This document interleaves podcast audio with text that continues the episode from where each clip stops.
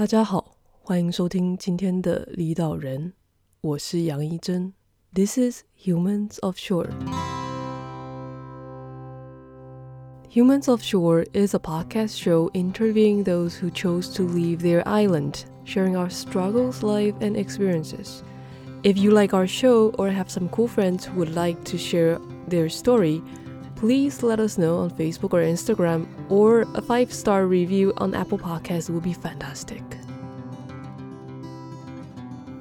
离岛人是一个以离开岛屿的人们为基础，用 Podcast 访谈提供离岛人们经验分享以及近况分析的平台。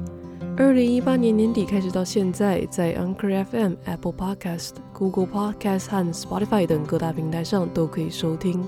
节目固定在各周日早上更新，欢迎大家在 FBIG 上面追踪李导人，来获得下集预告和李导人的废话 murmur 更新。如果各位喜欢李导人，也请帮李导人们到 Apple Podcast 的页面上给李导人节目五颗星星，让我们有继续下去的动力。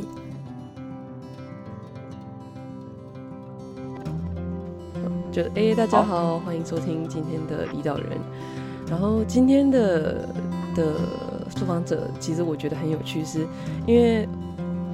大家大学的时候，其实在选科系的时候，都会选一些，就是被家长，不管是被家长或是被老师，都会去说，哎，你要选一个比较有出路。譬如说，如果你数学好，你就会被要去选呃二类或什么的。那如果你一你是念一类，然后你分数比较高，大家就会叫你去选一些就是分数比较高、听起来比较漂亮的一些科系。然后，所以其实。大家在我不知道，像像我自己在选大学科系的时候，其实也很彷徨，到底是要选什么才好。那有些人会，呃，可能觉得当下会觉得喜欢这个科系，有些人可能当下会就是依照老师想要去挑了一个科系，但是后来发现自己想要做的事情跟当时做的决定其实根本不相关。然后所以其实今天这个受访者他后来就是去到了欧洲，呃，法国念了厨艺学校，呃，就是我高中同学郑立生这样，然后。其实我大高中的时候也有想说，要不要干脆就转行去做，就是去做厨师类的事情。因为像有时候在家里面做，然后妈妈就会说：“哎，你做的还不错啊之类的。”但后来才发现，就是其实专业跟你在家里面做的好吃是两件事情。所以其实后来发现，就是郑医生他到法国去念专门的厨艺学校，然后也打算就是继续在那边发展的时候，我自己是觉得还蛮开心的，就是我做不到的事情，然后有人真的跑去，然后真的正在做，所以。其实，在这个节目在开始做，一开始在列那个预想讲者清单的时候，然后就把它也列偷偷的列进去了，这样。所以，让我们欢迎呃郑立生。嗨，大家好，我是郑立生。对对，所以其实呃，因为就是我们学校还蛮多人，就是像、嗯、像你一样脑袋都还蛮好，所以你一开始是去了台大政治国关嘛？那个时候你是。呃，你是自己喜欢所以去的吗？就是虽然说这样问好像有点奇怪。呃呃，其实我其实我就是老实说，我就是当时就是照分数填下来的。但是其实我知道，我一直知道我的兴趣不是政治系。其实我那时候选了蛮多的，就是我对语言蛮有兴趣，所以我去繁星计划什么正大的一些外语系啊，然后对华语教学有兴趣，所以我有去推甄。师大华语系啊，就是这些等等的。后来还是决定考职考，然后就按照分数填下来进去政治系这样子。哦，对啊。所以那那你是呃怎么讲？那进去之后，你有比如说有些人他们进去这个科系之后做，就是学学会发现自己对这件事情是有热忱的。那这件事情，嗯，你你有觉得政治哪里有趣吗？其实我对我觉得进去，因为一开始也没有期待很高，所以后来也不会失望很很高。但是在越学越当中，其实我觉得收获到的远比自己预期来的大。嗯，因为毕竟然后又是国际关系的科系，所以其实当时候念了蛮多的什么国际关系理论啊、国际组织啊，就是还有一些呃各式各样主义。其实那些对，其实对。呃，求职台湾求职这一块，我觉得其实没什么用处。但是对于自己呃视野的培养，或是国际观的培养，我觉得是有一定程度的的的的长进。我觉得，嗯。然后，所以事后想起来，会觉得政治系其实给自己是呃一种思想上面的怎么讲思想上面的呃训练吧。嗯嗯。然后对我来讲，我觉得嗯还不错，我没有后悔，就是当时候照分数填下来。那后来你反而算蛮好运的，对。哦，那那后来就是你在你是什么样的情况下，后来就是决定说你要去念，就是你真的要去念初一学校的？我一开始从以前也是像你一样，就是从小我就喜欢自己做一些小东西，然后加上我妈多，然后我就是大家庭长大的，所以就是传统料理啊什么什么的，就是。从小耳耳濡目染，然后所以其实，在高中的时候，那时候我也曾经跟辅导室的主任问过，就是我要不要去上高雄餐饮学院。哦，这绝对会被骂。后来，但其实也没有被骂，哎，就是 就感觉老师觉得，呃，老师老师是蛮支持我。哦，真的吗？对啊，因为毕竟是那个辅导室的老师，辅导室的话，嗯嗯，主任。对对。嗯，然后所以其实我当时还蛮开心，但是后来我自己又退却的原因是，我觉得好像太太贵了，当时我觉得太贵了，殊不知后来跑来欧洲念一个更贵的。对啊，不过我当时候觉得想来，其实一直都想在就是有生之年来呃念一个厨艺学校，然后在大学的时候，因为我那时候就第二外语是修法语系，然后认识了一些法语老师。他们其实也蛮鼓励我说，就是如果有想要有梦想的话，就去追。所以我后来就是整个把我的人生规划提前到二十几岁。本来想说三十几岁，呃，可能工作结束之后啊，然后毅然决然什么辞职辞职啊，然后到欧洲学去蓝带啊，去怎么样？就听起来好像就是各种小说会出现的套套路。后来计划赶赶不上变化，我就第一份工作辞职之后我就过去了。哦。但是像你刚刚讲，就其实有提到，就是呃，就是餐饮学校，它其实呃学费好像不便宜。那高就是你之前不是有想要去高雄餐饮学校跟，那你之后去的这个保罗博库斯厨艺学校，他们学费一年多少啊？个就是差别。呃，高雄餐饮我不知道现在多少，但是。高中的时候大概好像是一二十吗？我有点忘记这个数字了，但是反正就是比公立大学对，公立大学还来呃高很多很多。然后那时对于就是怎么样，高中生的我觉得是一个这个天文数字，对我来讲啊。嗯嗯嗯。后来，然后保罗伯克斯的话是一年大概一万欧元左右，一万一万多。所以的换算大概是四十万，三十五万到四十万之间，看汇率。然后都是什么都包。嗯。对，两倍。对啊，所以就是梦想就是怎么讲，成了两倍。但是你刚刚说什么都包，是说他就除了学费之外，住宿什么全部都含在里面的感觉。杂费也包。呃，没呃没有生活费没有生活费没有包，嗯，就是你的在学校学费杂费，然后你的呃刀子、你的刀具、你的制服、哦、你的什么东西，就是全部都包在里面。哦，啊、这这听起来其实还蛮划算的。嗯，后来我就比较，就是因为法国现在有三，目前就是有三家，不是三家，有三个体系是可以学。是可以进出进入进入厨艺学校里面，一个就是保罗博库斯，一个就是蓝带，还有一个是呃叫绯红鸡。嗯，后来我比较这三个，呃呃，保罗伯库斯算是里面最便宜的一个的一个一个呃一个管道可以进去，对啊，但是也算是比较难一点进去的。那难一点进去是说你会需要就是。呃，像我像一般科系的话，你进去要，比如说你要考英文，然后你要就是呃写申请书或者是交作品集类的。嗯，那像保罗博士他会要求什么？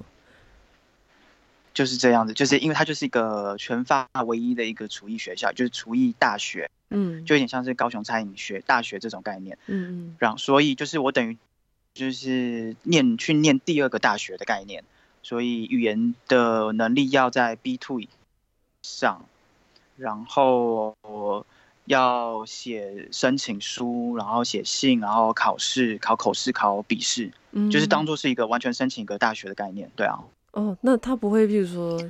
就是譬如说，像那个，你有，我不知道你有没有看漫画，就有漫画叫《十级之灵》吗？嗯、哦，有，我看了，我有看动画。对，对他不是就是要进这个学校前，然后什么有要料理的那个预赛，然后要做给评审吃，然后过了你才可以进学校这种东西，没有这种东西吗？还是那是漫画？我们其实没有，但但其实呃，如果有的话，他就是当成你的 profile 是加分的哦，对啊，但那时候因因为我。其实，在来去法国之前，我任何的厨艺经验都都正规的厨艺经验。嗯、我只有在去之前，就是在利用就是上班呃空闲的时间去考了一张那个丙级厨师西餐丙级厨师的证证。哦，在但在那之前，我什么就经厨房经验都没有，所以我就有把我之前经营的一些部落格啊，一些呃文章，我把它把它呃。整理出来，列印出来，然后就当成是我的 portfolio，把它寄出去给他们。嗯，但但是其实我的朋友们有不不少都是可能高中的时候，他们就是念类似的，像是高职出呃餐饮高职这种，所以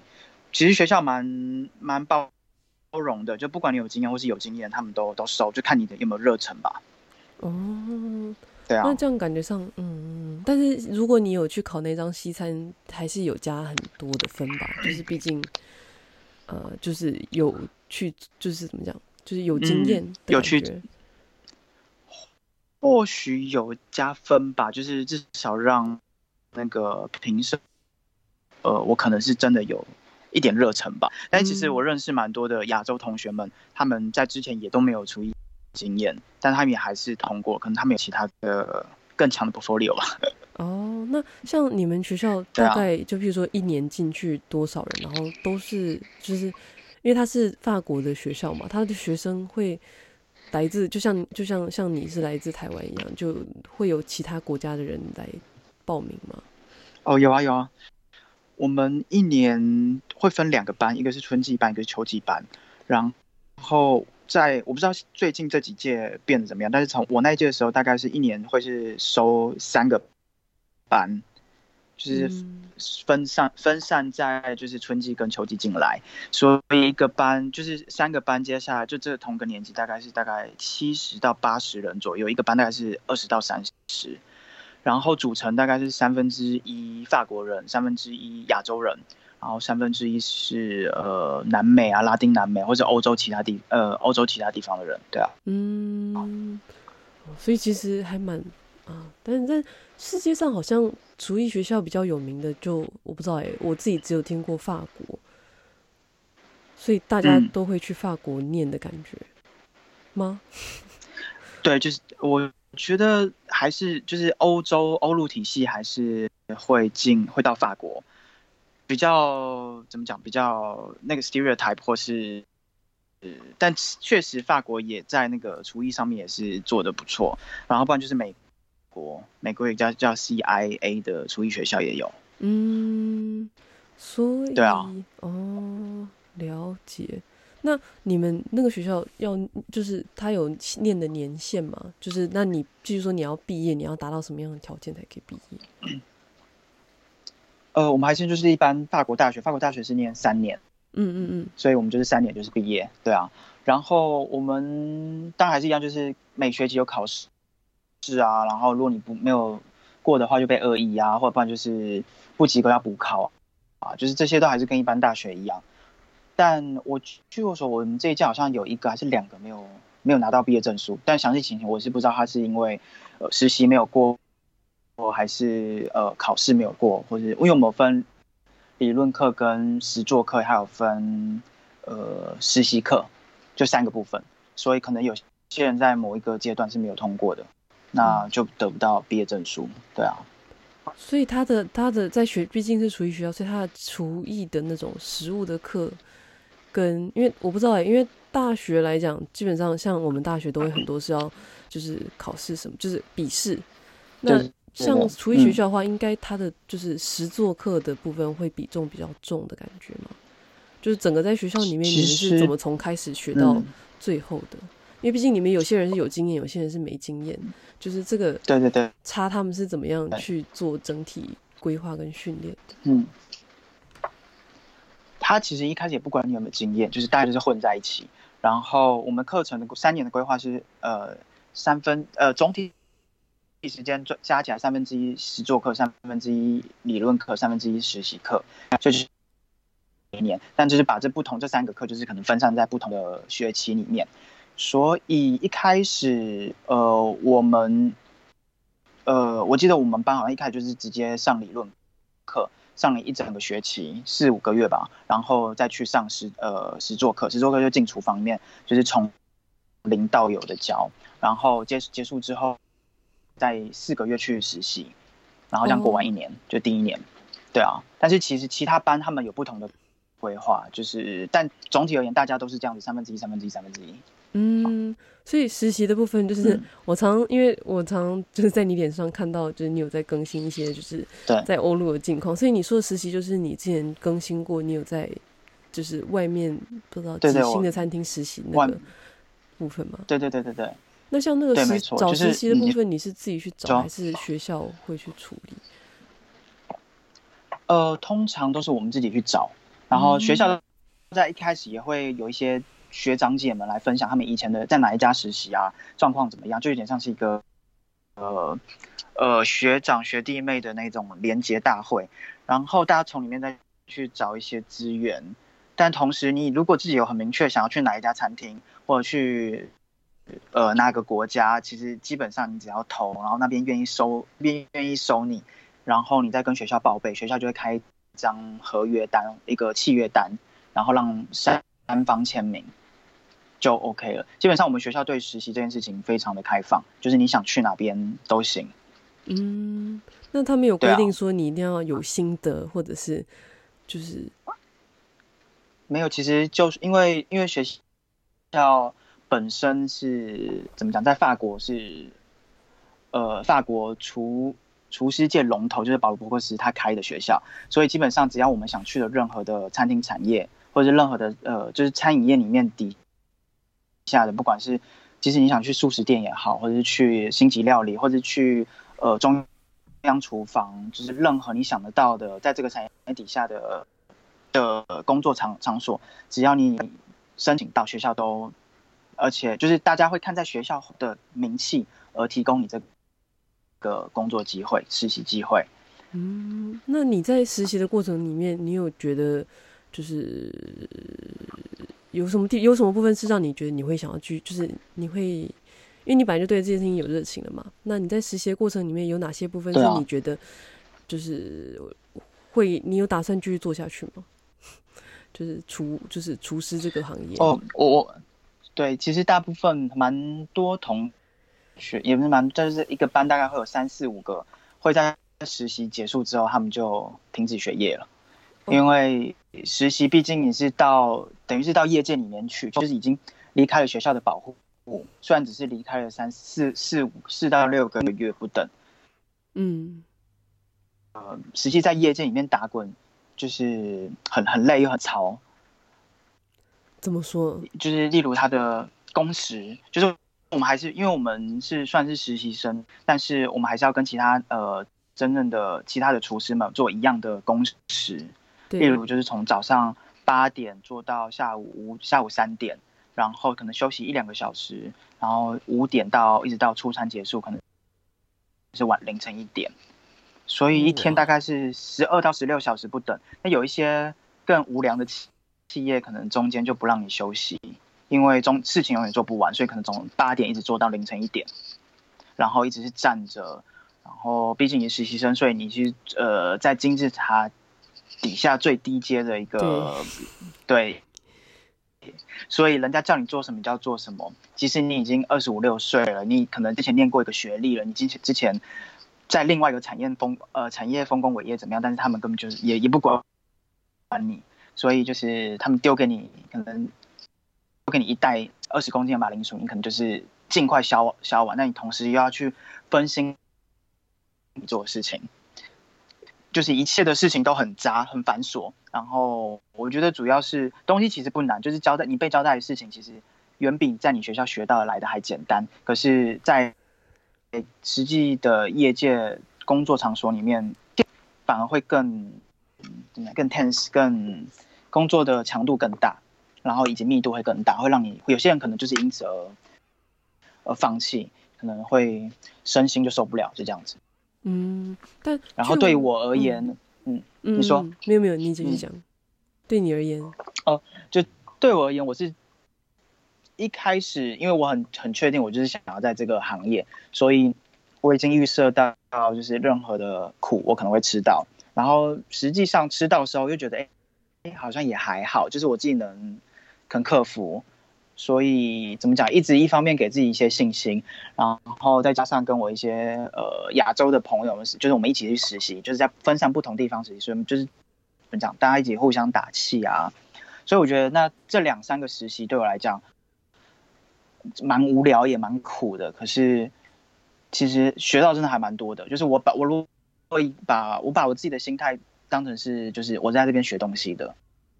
而不是感觉我在这边是在。呃，度就是数馒头过日子的，嗯，其实我觉得还还过得还过得还蛮蛮还过得去了，对啊，嗯，但我据我所知啊，就是欧洲他们对这种劳工的呃，就是劳工的工时啊，或者待遇这种事情，其实还蛮个还蛮要求的吧。那像你刚刚讲的这个工时，应该远远为就是超过。他们的劳基法之类的吧，对，就当然没错，有有有，就是而且就我所知，欧洲已经是比较有在执行劳基法的国家了，相较于对对亚洲、日本之类的。在法国，我好像最呃工时是三十五吧，我我如果没记错的话，但是因为在餐饮界、餐饮圈这一块，好像有不同的工时。哇，然后再加上，因为我我第一次第一份的实习是在季节性的餐厅，就是我是在滑雪的那个时间，就是冬初呃冬季的时候，所以在冬季的时候，因为它是季节性的契约，所以工时又可以再调高一点，然后再加上呃业主呃资方报的时间跟就是我们呃呃劳方做的时间其实不一样的，就是大家会怎么讲，会在有点像是。就是超时啦，对，所以基本我们可能报上去可能是十二小时，就是 maximum，但是十二小时的，哦，就是还是会有转一些这种漏洞出来。我还以为欧洲已经好吧，其实也是就是不同的产业界，但其实我业吧，这个产业比较特别，但其他的产业好像就真的比较执严格执行一点。因为其实像我们建筑产业也是，就是工时基本上在在日本啦，或者有些地方要看，但是其实工时也都蛮长，而且但是跟你比起来，我觉得我们好像还蛮幸福的，就至少我们还坐着，就我们还有椅子，你知道吗？然后然后就因为我们面前是电脑，所以你要是偶尔打盹就还好，但你们要是偶尔打盹，搞到手指就掉了，就。没错，就是，或者是你就碰到锅子，然后手就这样啪，然后就烫伤一块之类的。听起来我们这个产业其实还蛮幸福的，呃，比较安全。对啊，而且睡着你就就睡着了嘛，就就也不能怎么办。但你们一直都要站着，感觉上就我们只有在。对啊，就是站着其实不太容易睡着，但是除非你一直做一些很机械化、一直备料的行为，可能就是一直切东西、切东西、切东西、切葱，然后切什么东西，可能连续超过切十到或者半个小时，就会想睡觉。好可怕！就是，对啊，不过这些都是已经很机械化行为，所以，嗯，但大家。同时，我们必须要很多工，所以你可能打盹还不到两秒，可能就被其他人叫醒了。就是例如，就是叫你去做什么事情，叫你做什么事情，或者你同时还要在顾后面的炉台啊，怎么样？所以基本上在厨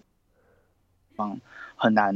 很难可以打盹的、啊。通常就大家一下班之后回家第一件事就是对，很难偷懒，也很难就是真的就是睡着或者怎么样。就是回到家就你就把所有精力都在厨房里面，回到家家之后就完全就是睡死的状态。哦。那我觉得我还过得蛮爽的，还好啊，每个产业都都也差不多，对啊，有苦也有还不错的事情。那嗯，像因为你是已经预期到这件事情，所以你去做的时候，你会觉得好像还好。但是譬如说像这种，就是、嗯、像这种状况啊，就是如果给家里面人知道，家里面人不会劝你说：“哎呀，不要做那么辛苦啦”之类的吗？就是家里人从你在一般的就是白就是白领坐办公室的工作，转、嗯、到去念厨艺学校，然后后来实习又这么操，他们不会担心吗？其实或多或少，我家人有担心，但是我在实习期间，我通常都是报喜不报忧啊，然后。但其实我抱怨也不是抱忧啦，就是抱怨的顶多就是说，就是工时很长啊，然后同事怎么样啊，就是比较家常的在讲。但是自己呃可能身心的不适，我就不会太刻意放大。但我所受到身心上不适，其实也就只有一开始可能第一周就是你也知道，就是适应环境这样子而已。后来就适应的 OK，其实对我来讲也不是太大的问题。哦，所以你去你去法国，不管是在学校还是在外面，其实你的你对于那个环境的适应，你都觉得没有什么。嗯，我觉得我适应的能力应该还还不错吧，就是，对啊，所以在任何新的环境，不同换了不同新的餐厅工作实习，就是只有前期一两天，就是、嗯、也不是不是，就是在观察，一直在观。察大家，然后观察整个工作环境啊，嗯、然后看大家怎么工，他们的 pattern 是怎么样啊，他们习惯的呃步骤怎么样啊？就是例如可能在 A 的餐厅，大家的呃清洁工作可能是怎是这一套方法，然后在转到 B 餐厅的时候，大家又是另外一套方法。那我通常都会先观察，就是他们到底是用哪一套方法。就如果是用别套方法的话。就是会不会让他们觉得就是我再来我我来乱搭或是怎么样？就是其实我还是希望是能用法，然后马上去 fitting 这个这个这个团队。嗯，那像就是譬如说有些人他们到了英国或者是到了美国，他们会有就觉得会有就是种族的问题。你自己觉得这个部分在你的产业是问题吗？嗯。好像在餐饮界，法国餐饮界，种族不太是个问题，因为大家在里面看的还是你的你的能力跟你的态度。嗯，所以就是你一进去，你可能去面试啊，或者是你去，呃，大家会说看你的 organization，你的组织能力怎么样，在厨房里面组织能力。毕竟在我们就是可能十二，都是高强度的在就是在工作。他们可能也没有时间去呃嘲笑你啊，或者怎么样子啊。我我是基本上我没有遇到太多这种种族歧视的问题啊。哦，不会像那个 Golden Ramsay 地狱厨房那个美国人，哎，他是英国人吧？就是美国那个节目叫啊，这样是英国人对，嗯呃是啊的，你可能哪个边做错对啊？不过私底下大家比较比较有空闲的时候。基本上，我觉得我不觉得那个是呃呃种族，其实我觉得他们反而是对，因为对你不了解，对亚洲人不了解，所以会开一些玩笑，或者就是问一些听起来可能比较冒犯一点的问题。但其实我后来跟他们仔细相处过后，我觉得同事们都是没有，就是他们的人生历程中没有遇到过外国人，所以他们的好奇，然后但是他们可能以前所受所受到的教育会。可能比较直接一点的问问题，对啊，嗯，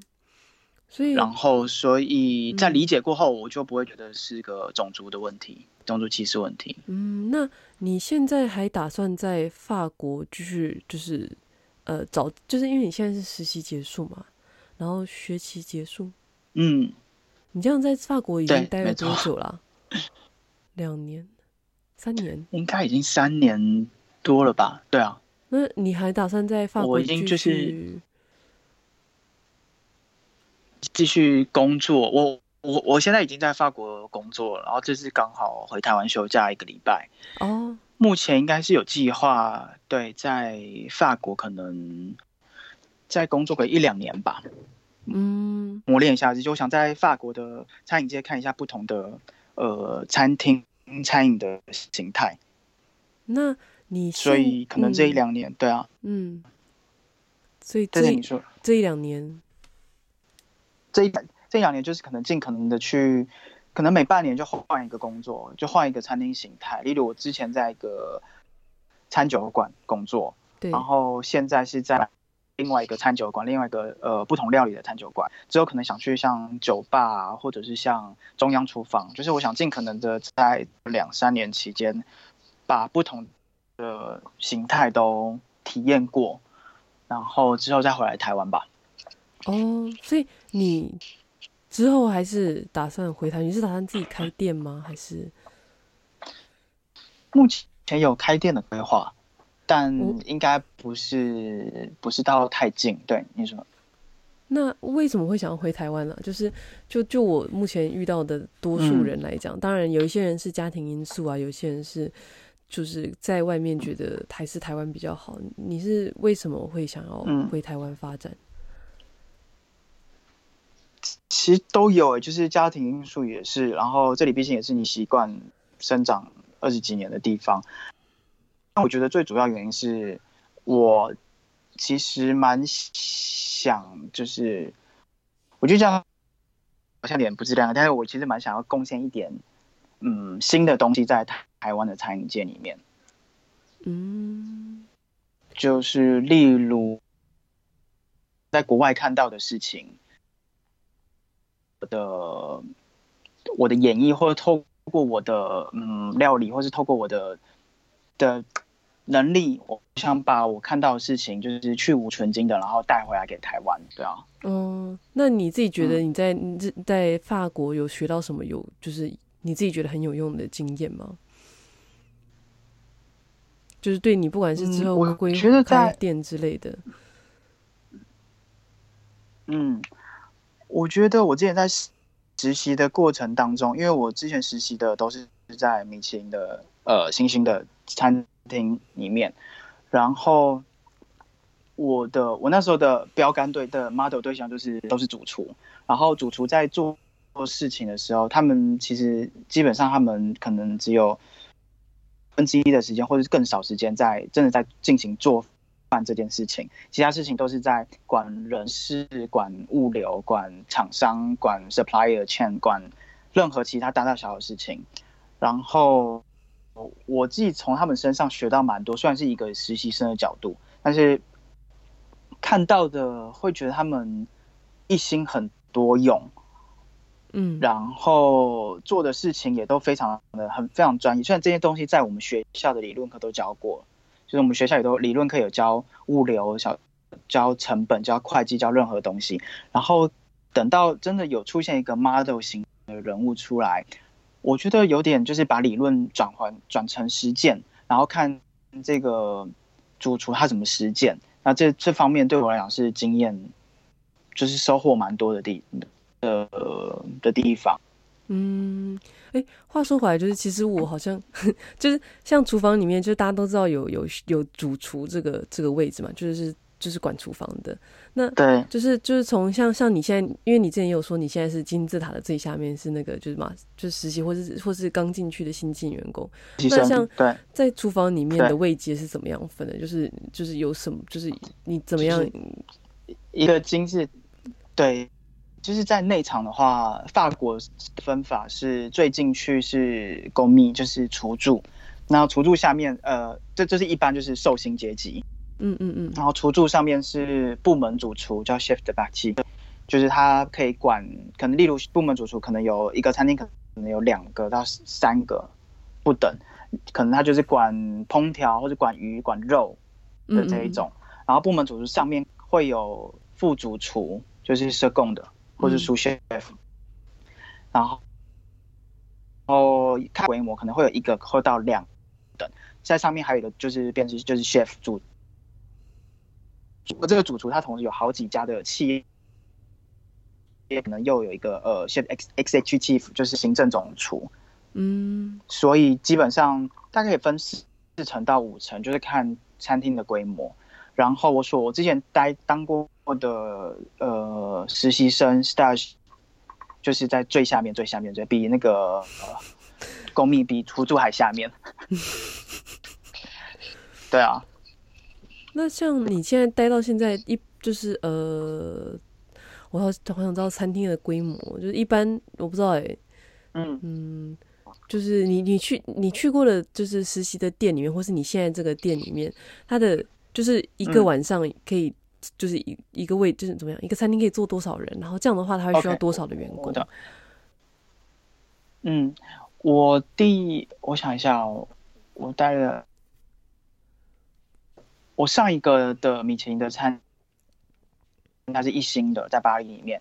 嗯，我们通常一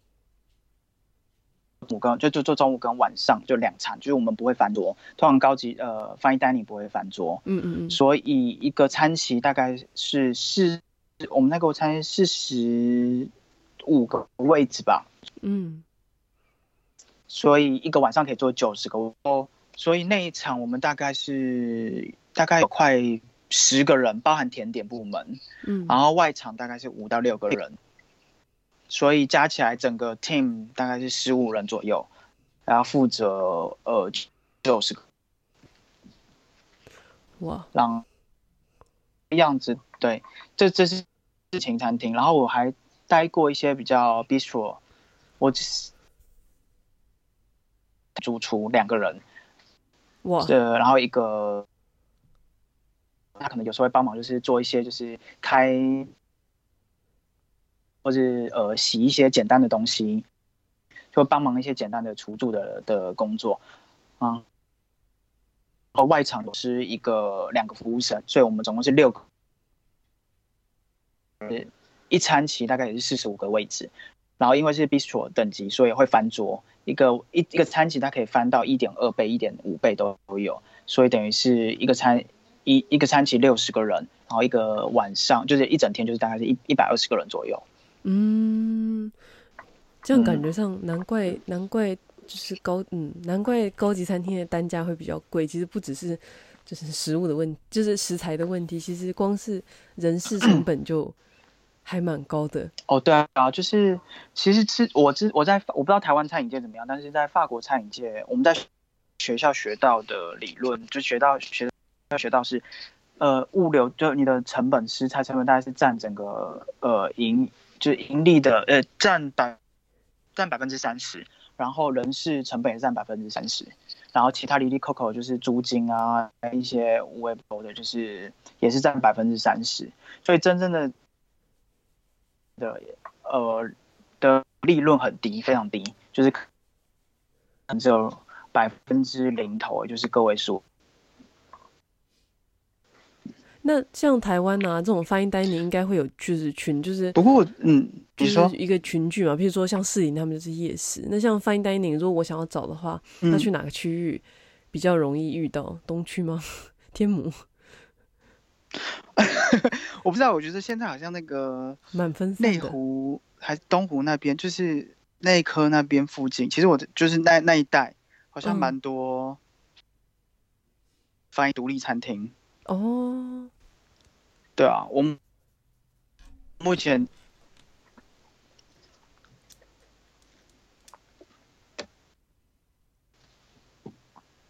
我记得在日本去玩的时候也有。去吃，好像是吃叫菊乃井吧，在赤赤坂那那边，嗯，赤坂那边，然后就是另对另外一种的 fine dining，对我来讲啦，嗯，但就它也是 fine dining，就是但是日式是比较吃，它是吃和食那种呃和食料理吗？还是怀石料理？嗯嗯嗯嗯，对对对对的那一种形态，嗯，因为赤坂那边是真的很多店，然后。就是因为日本他们做食物做的都还蛮精致的，就算是一般的小店，啊、其实他们都做还蛮精致的。所以我就是对这种就是，嗯、就是跟台湾比起来，台湾因为有时候我记得有一些台湾小吃店好像也曾经被被被被丢星星上去，不是吗？就是米其林来台湾，然后好像有一些呃，就有一些小店，就是那种传 传统的那种店，也有被就是提名过。嗯然后所以我就很，就是我就有点不太，就是对那个 fine dining，因为在日本感觉上所有东西都还对我来讲还蛮 fine dining 的，就是我那个 level 我不太确定。嗯、但是在台湾就有一些就是很家常的店，然后也会被也会被就是呃怎么讲，世界的美食家注目这样，嗯，就觉得就是那个标准好微妙，嗯、就是要怎么看才好。我觉得好像就是每一个地区的呃米其林的评审，他们都有因应当地的饮食文化去做一些标准的调整，就是例如还是两一星的鸡肉呃的鸡肉饭啊，对。的那种，然后台湾一些就是呃像台菜台一些呃像是大家吃圆桌那种台菜餐厅啊，嗯，也有也有在米米其林的那个推荐里面。就其实我觉得它也是针对当地的饮食文化去做调整，然后日本就更不用说，就是呃，不管是日本的和食料料理，还是呃外国法式料理啊，其实我觉得都做的都都都不错，就是都是有可能都是有到那个水准吧。然后日本也是。我记得日本好像是星星最多的国家，目前日本日本比法国还多，日本很厉害。对啊，日本超厉害。日本我本来想第二个实习，我本来是已经选好去日本了，就是一切都找好后来是因为卡在签证的问题，就是我就只好跟餐厅说不好意思，我不能过去了。就他已经发合约给我了。签证吗？为什么签证？对，是我那时候是申请，因为餐厅。我申请，我本来想申请工作签，但是餐厅明确的跟我说，他们没有办法帮外国人申请工作签。然后刚好那时候有到在台湾的，好像是打工度假签证嘛，在那个时候五月多，所以我就回来台湾办打工度假。因为打工度假可能人太多了吧，我不知道，我可能没有被抽中，或是我没有被就是被被选上，所以就是卡在打工度假这一个签证没有申请上。啊，我就只好跟我的房东跟我的。我的那个夜呃餐厅老主厨跟他说，不好意思，就没有办法过去了啊。但是我自己觉得打工度假签其实也蛮，我自己会觉得蛮好抽，就是你只要有一个专业，然后你是说你想要去日本学什么东西这样，我自己觉得。对啊，我我其实那时候其实我把我的动机性那些东西我写我给很多已经申请过有这个经验的同学看过，他们说你。你妥当稳上，因为我写的完全没有说我要去那边工作的意思。哎，因为我就是写，就是我想从，其实也是真的，我想要就是从北海道一路吃到四国，吃到吃到呃九州去，就是我已经把各个那个地方的美美食啊什么都已经想都已经规划，就想要踩点。然后其其实这也是我去日本的目的之一，除了去 餐厅工作之外，但后来我也不知道为什么就是。可能运气不好吧，就是没有被选上。我之前去想去日本，其实我觉得日本的呃饮食跟法国的餐饮，我觉得是有雷同点的，所以才我也想去呃亚洲，就是也是世界另外一端去看一下，就是餐饮文化。因为我知道在日本有所谓的职人的文化，对对，对，呃达人文化，对对对，对，对，然后在法国的也有职人的文化。然后我觉得这两个是非常雷同、非常相近的，因为法国的职人是叫 MOF，就是翻成中文是最佳法国职呃职业者职人，也就是说在百工百业，法国政府好像在几年一八还是一九多少年的时候，为了奖励百工百业新兴发展，所以就是会在每几年，例如餐饮，至于在厨师这个，会在每四年会考核一。次就是大家去参加一个比赛，然后你的资格 OK 去参加，从海选啊，一直到初选，一直到初赛，一直到呃呃半决赛、决赛，就是要历时大概四年的时间，然后会考试，然后出题目，最后就是可能一年可能就只出不到个位数，就个位数的的主厨的。厨师们，然后会在你的领子上面，你的制服上面会可以有蓝白红蓝白红的旗帜哦的领子，然后那就是所谓的职人。然后这个职人他们的用意是希望是 transmission，就是把他们的经验跟经验或者他们的职业的经验用就是传承给下一代。所以其实这是法国政府当时候推 MOF MOF 这一个。的背后的主要的概念之一，就希望能传承下去，把你这个各行各业的技能啊，各行各业的 know how，各行各业的文化都传承下去。只是后来在法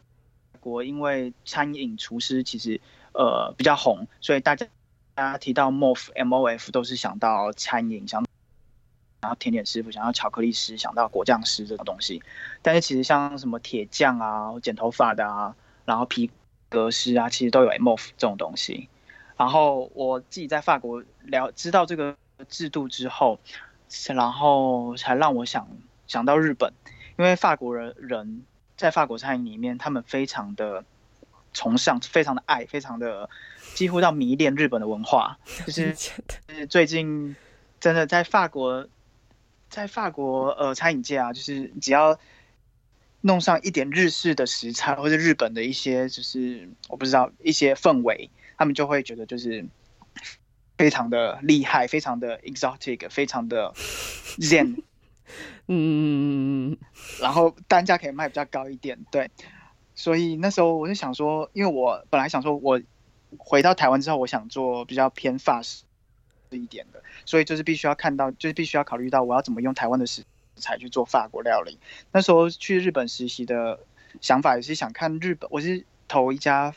日本的一家二星的法式料理，那主厨主厨是日本人，就想看他一个日本人怎么用日本的食材去演绎法国料理。嗯嗯嗯。然后这件事情对我来讲是非常有趣的事情，因为这可能也是我回台湾想做的 project 之一。嗯。所以那时候才会想选日本。但后来种种种种种种原因之下，我还是回到法国。听你这样讲完，我觉得那个什么，法国就是因为日本人其实也很迷恋法国的，就是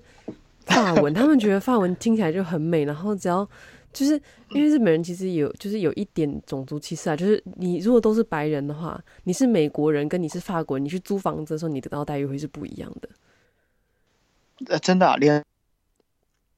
跟北白互相的差异，就是就是当然，你说白人跟黑人跟黄种人跟就是拉丁美洲人，当然一定还会是就是每个颜色都会有一点差异。嗯、但是如果以白人的嗯这个那个 level 里面去看的话，因为他们就会觉得美国人爱开趴，然后很麻烦很吵，那他们就觉得哇法国人法文好好听，然后就就就让你 pass 了。就像是 如果都是亚洲人，法国人也很爱开趴。对，然后我就想说，你们这个交基准真的很奇怪，因为单纯就是单这是单纯就是。就是，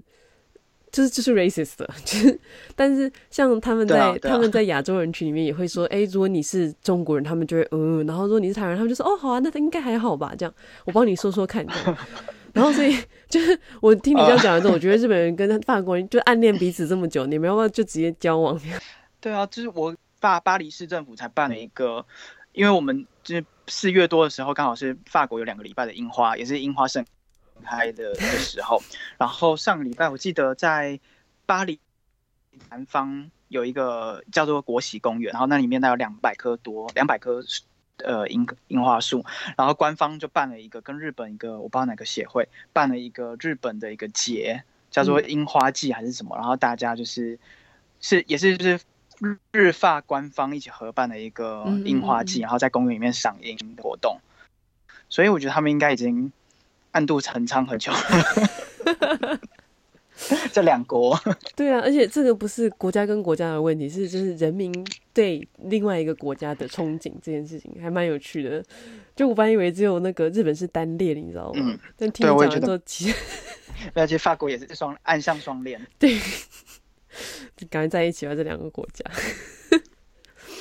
嗯。所以，哎、欸，那我问一下哦，就是像像你现在在法国也待了一段蛮长时间，你有在法国遇到一样的台湾人吗？就是因为毕竟我觉得我自己觉得啊，就是要开一家店还蛮辛苦，你要找人啊，或者是要找地方，或者是要有一些基本的资金啊。就是在台也会有很多人跟你一样，像是在在现在也在法国，然后想要回来开业的吗？你有遇到过吗？嗯，有我的几个。呃，朋友也是想要后来呃之后回台湾发展，嗯哼，但因为我们在台湾等于是餐饮界是零经验，所以也还是要靠这边的人脉，就是可能这边先工作一阵子，然后累积一下这边的人脉，然后再去看，就例例如就是我们的那个供应供应厂商啊，supply 这些其实我们都不熟，对，所以可能在这边工作一阵子，也是想去累积这一这一方面的的资源的人脉。嗯，但大家我基本上认识的台湾同学，台湾呃全餐饮的同学，他们也都还是想回台湾，嗯，开店。尽管是在法国，其实工作机会嗯，不会比较少。然后因为就是怎么讲，工时呃，就是他的劳工的法律层面其实还是比台湾来的严谨一点点，所以在这边的呃，再加上嗯，你的薪资也比较高，虽然你的生活费来的高一点，但其实我们工时这么长，可能一个十二小时，那然后所以吃早午晚都在餐厅里面吃，所以你基本上你的生活开销可以非压的非常的低。嗯嗯嗯嗯。所以在这边其实反而在比台湾可以更容易存到钱啊，对对我而言。嗯。对，所以整体的环境状况会比台湾来的好一点点，但嗯，大家都还是想回去台湾，还还是想回来台湾。嗯，了解。嗯，题外话，就其实这是最后题外话，就是这前一阵不是黄背心还闹得蛮就是大的嘛，就是新闻上。对对啊，对对对，你们实际住在上巴黎的人还是一样，没差吧？实际上有差别。其实对我们来讲，就是只是还是有差别一点点，就是我们在礼拜六的时候会有固定的几条线的固定几站是不开。然后，因为我之前的，我现在我之前的班表都是休礼拜日、礼拜一，所以礼拜六当天我就必须要绕道，就必须要换换线，就是达到到达目的地。然后不然的话，基本上大家就是有呃共识，就是礼拜六的某一个某一些地方，大家不会特别去逛，例如像是呃香榭大道上。嗯嗯嗯，面啊，或者是共和广场啊，或者是歌剧院附近，就是比较会有群众聚集的地方，我们就比较不会去那边逛街。嗯，唯一我记得有一次，嗯，有一次好像在，因为他们现在已经累积到十几次、二十几次、二十几周的抗议吧，十几周。对对，好像在头几周的时候，有一周特别特别，就是被预告会非常严重。然后那时候我正在餐厅实习。在米其林餐厅实习，然后我们米其林餐厅刚好是在罗浮宫附近，在呃 皇家宫殿那附近，就是刚好在核心的地方。结果在某在礼拜五下午之后，礼拜下午就被告知说明天礼拜六不用上班，就是那时候就是简直是可以敲锣打鼓，就是。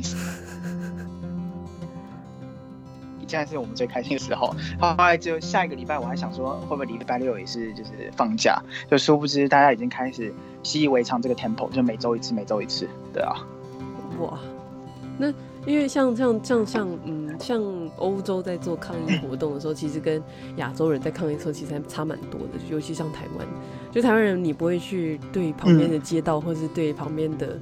就是车子或是房子做任何的嗯。不呃破坏破坏或者是丢任何东西，嗯、但在法国会嘛？嗯、那像这样，你们店外面，比如说台湾那边有铁门不是吗？法国没有铁门，对啊对啊对啊。法国有铁门，他们没有，哎、欸，没有铁门呢、欸，就是被砸了这么久。但是他们，但我知道在在什么香榭大道上面的一些精品店啊，银行银行他们会呃架起木，有点像是锯马，但是是像木头。的那一种就是钉上板子，但其实我觉得真的是防不胜防，因为我在礼拜六的抗议结束之后，通常礼拜天就会看到什么，呃，有一些地方被砸，木把街上的那个垃圾桶把它倒出来，然后烧火啊，或是像电动滑板车那种共乘的电动滑板车也会被踢得东倒西歪啊。嗯，然后有一次礼拜六的时候我还不小心乱入了，就是一个大。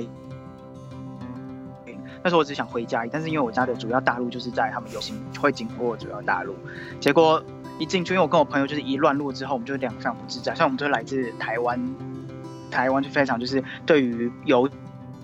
行啊，其实是习以为常的国家。但他们形容他们的的规模以及他们的行动，就是整个是每个人都戴着防毒的那种面罩，然后在整个大陆上面是硝烟啊、烟硝，然后。丢一些东西，其实那当下我觉得还蛮可怕的，就是对我想象中的游行，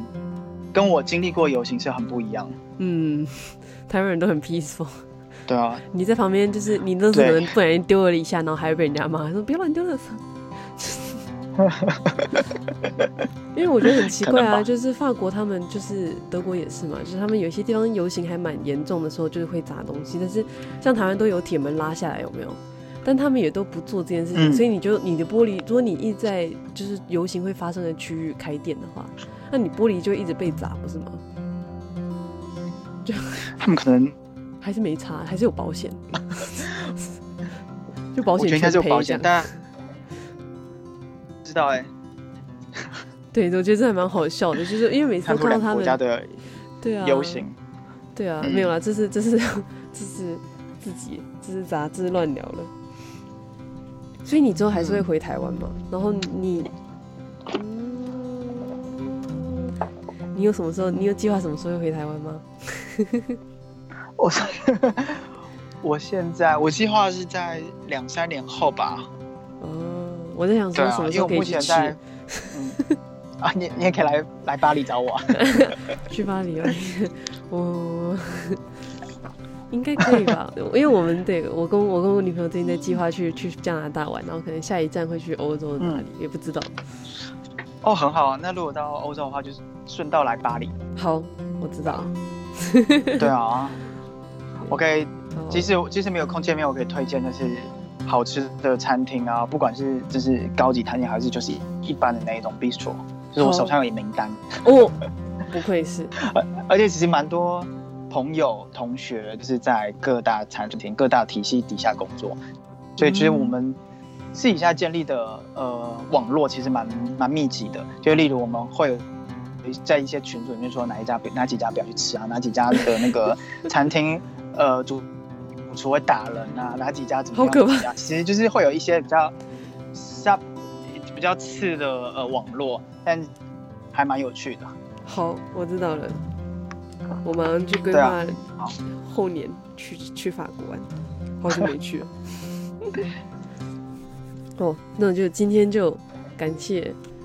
哎、欸，等一下，等一下。OK，我先想一下，你的 title 要怎么发音呢、啊、？Vita。你做那个 Vita，。所以啊，Vite 吗？就 Vite 吗？Vite。对，Vite。对，Vite 的意思是快。快快快快快！因为在厨就是非常的节奏很快，哦，所以他们会通常大家会叫你，会他们就 vite vite vite vite，allez allez vite vite，就是会叫你快快快快快快快点快点，可怕可怕。然后所以在厨房的整个 tempo 是非常的快速而且非常高压，嗯，这也才是我我当时候这取这个名字已经是。呃，我已经进入餐饮学校了，然后那时已经开始上实作课。其实实作课就是主厨，然后他带着一群学生，然后就是每个礼拜会有不一样的的主题。例如这这个礼拜上牛，这礼拜上猪，这礼拜上海鲜，这礼拜上贝壳类。嗯。然后，但那时候已经算是一个相对来的温和的一个节奏。但是主厨还是，因为他们毕竟以前是在，他们毕竟不是一开始就，是他们一开始是主厨，所以。产业的一些呃一些习惯，所以在课堂上就是叫你快快快快快快快快。但其实就是我们明明有大把大把的时间可以去做这道料理，但还是主厨嘛，还是改不了，就是叫你快快快快快，就是这就是厨房里面的呃的文化吧。嗯，所以我当时候这个标题的时候想想说，好吧，就是让大家知道 B to B 就是。好，我知道了。对，好，感谢今天那点。对，Vite Vincent 的欧陆厨房郑立生。对，谢谢大家，谢谢。